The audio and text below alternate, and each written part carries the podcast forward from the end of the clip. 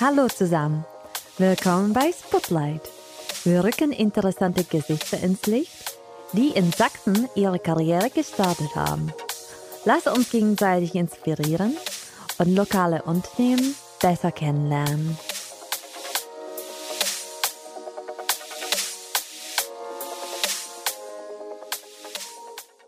Hallo, ich heiße Barbara Bhattacharjee. Ich bin Mitarbeiterin im Talenttransferprojekt ähm, an der Technischen Universität Chemnitz. Und im heutigen Podcast spreche ich mit Kim Möller. Genau.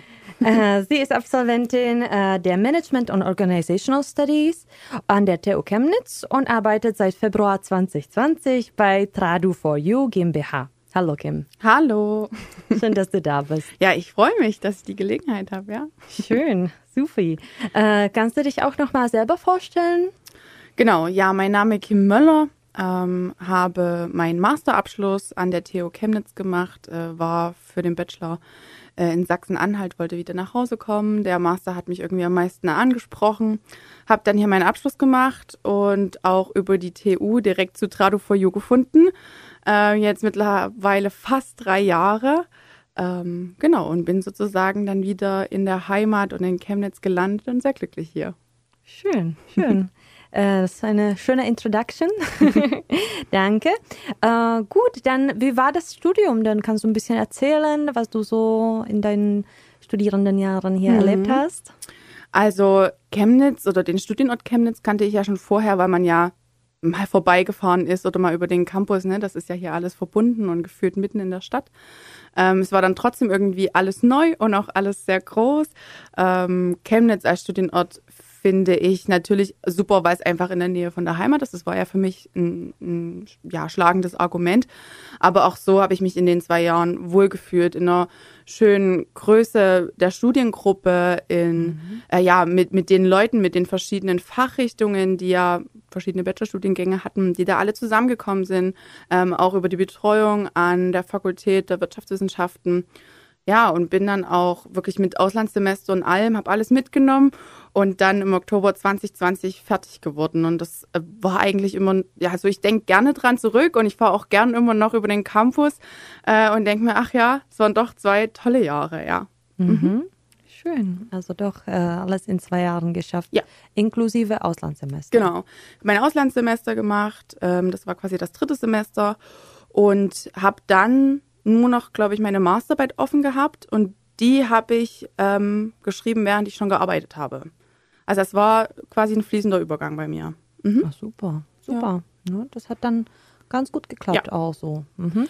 Und Auslandssemester war Teil des Studiums oder war das irgendwie möglich, das mhm. so zu organisieren? Also es, man hatte schon ganz offen die Möglichkeit. Es wurde auch so wirklich, ja, publiziert. Das stand auch in der Studienordnung, Prüfungsordnung. Ähm, und das wollte ich natürlich auch in Anspruch nehmen. Mhm. Äh, weil bekanntermaßen danach das immer ein bisschen schwieriger wird. Ne? Ähm, es ist nicht einfach. Also die Bürokratie, die da dran hängt, ähm, wenn man auch Sachen wie Erasmus-Förderung mitnehmen will, die ist schon immens und dann braucht man auch ein bisschen ja, Durchhaltevermögen, äh, sich da irgendwie durchzufitzen. Aber ich finde, es hat sich gelohnt. Ich bin damals nach Schweden gegangen, hoch nach Luleå, äh, fast am Polarkreis, also wirklich in die eisige Kälte und habe das auch ganz sehr genossen und würde es auch immer wieder jedem empfehlen.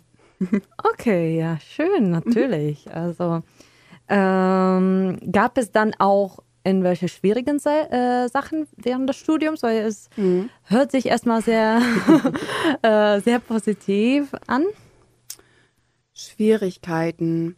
Grundsätzlich glaube ich, wenn man zwischen Bachelor und Master nochmal die Uni wechselt, dass man ja doch wieder neue Professoren, wieder neue Leute, wieder neue Gegebenheiten.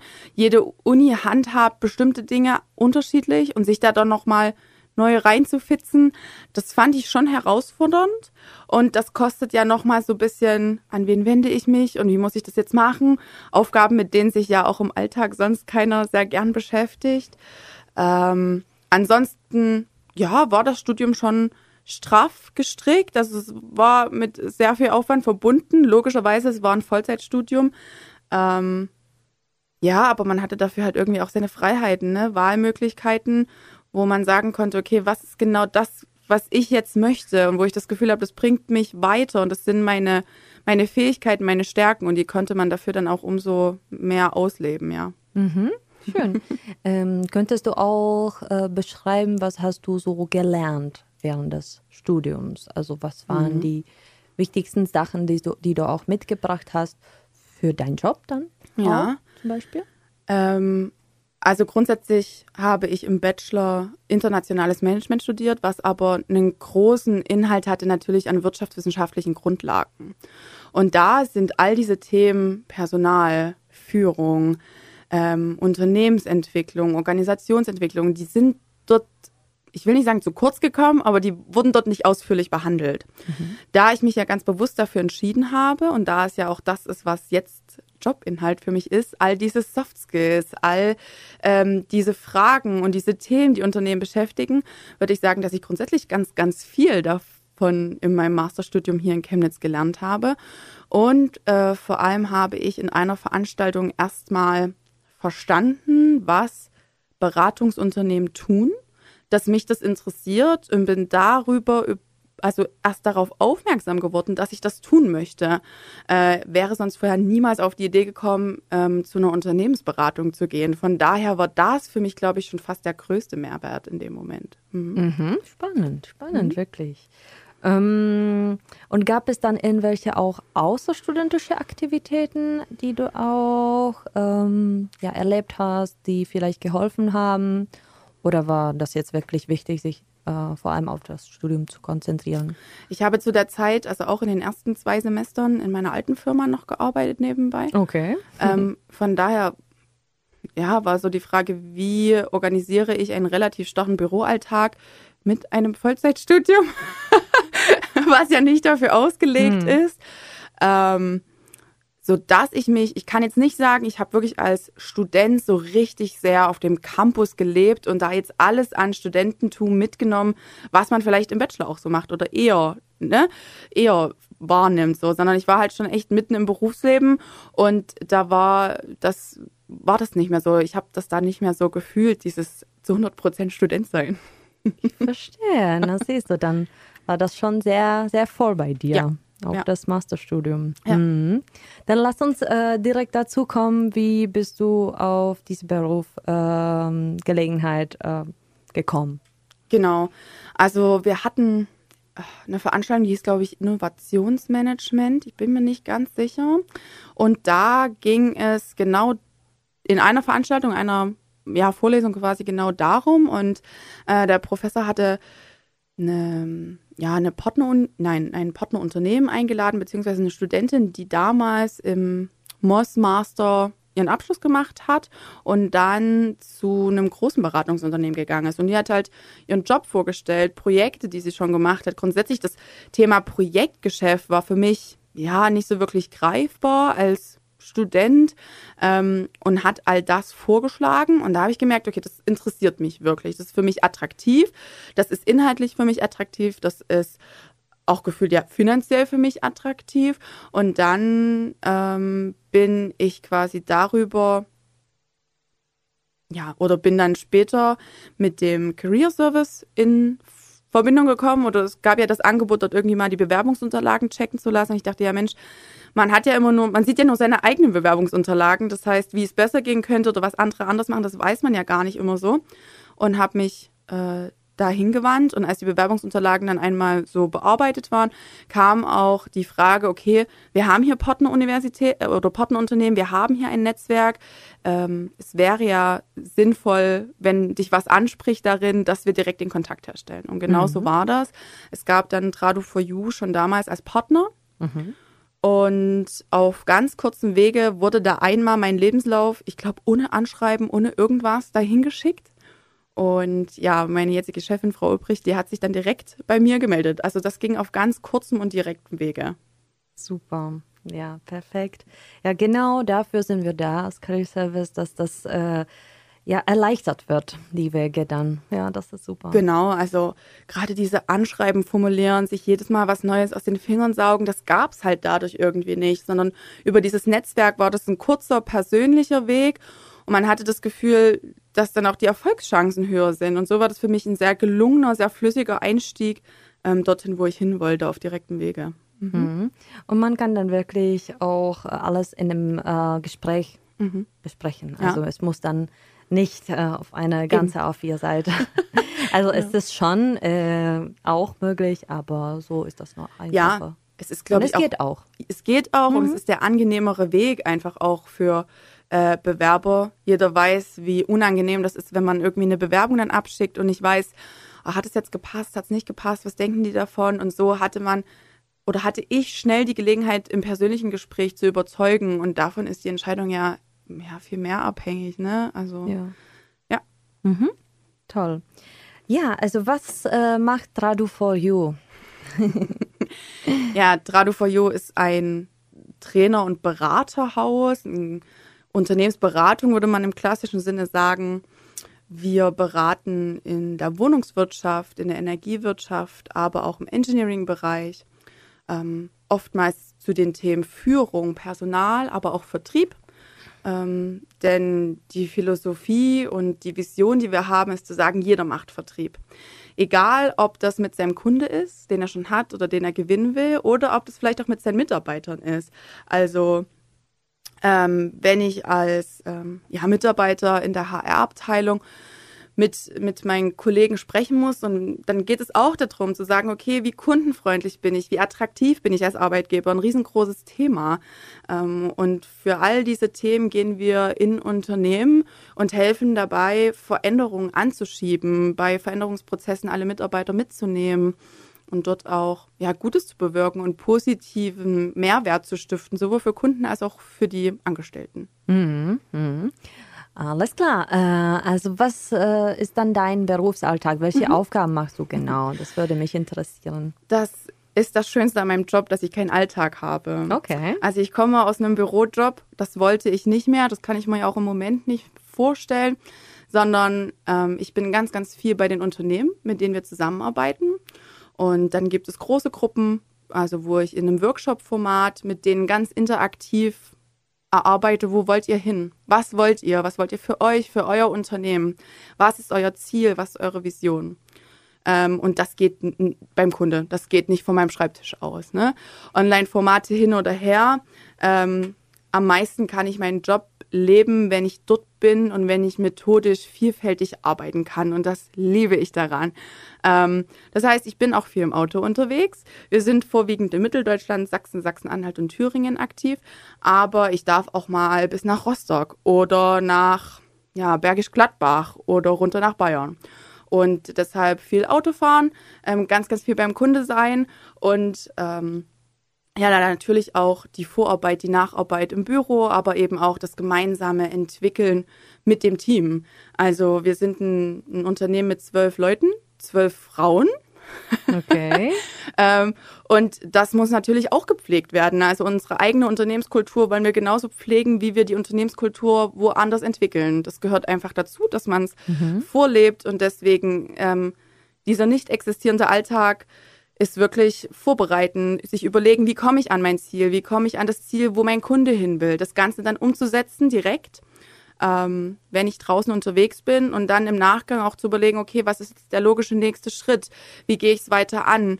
Ähm, die Entwicklungen, die ja draußen stattfinden, sei es jetzt die letzten zwei Jahre Corona mhm. oder eben jetzt neue Krisen und Herausforderungen, die kommen, was mache ich damit? Und ja, dort einfach zu überlegen, was ist der beste Ansatz, auch mit dem Team zu überlegen, was sind die Projekte, die die wir befeuern wollen, wo wir sagen, ja, genau, damit kennen wir uns aus, das können wir gut, wir wissen, wovon wir reden, wir fühlen den Schmerz, den ihr vielleicht mhm. habt als Unternehmen, als Führungskräfte und dabei können wir euch unterstützen. Okay, super. Okay, und wenn ich dann überlege oder wenn, wenn jemand äh, sich vielleicht überlegt, äh, sich bei euch zu bewerben, mhm. wen sucht ihr so ins Team dann?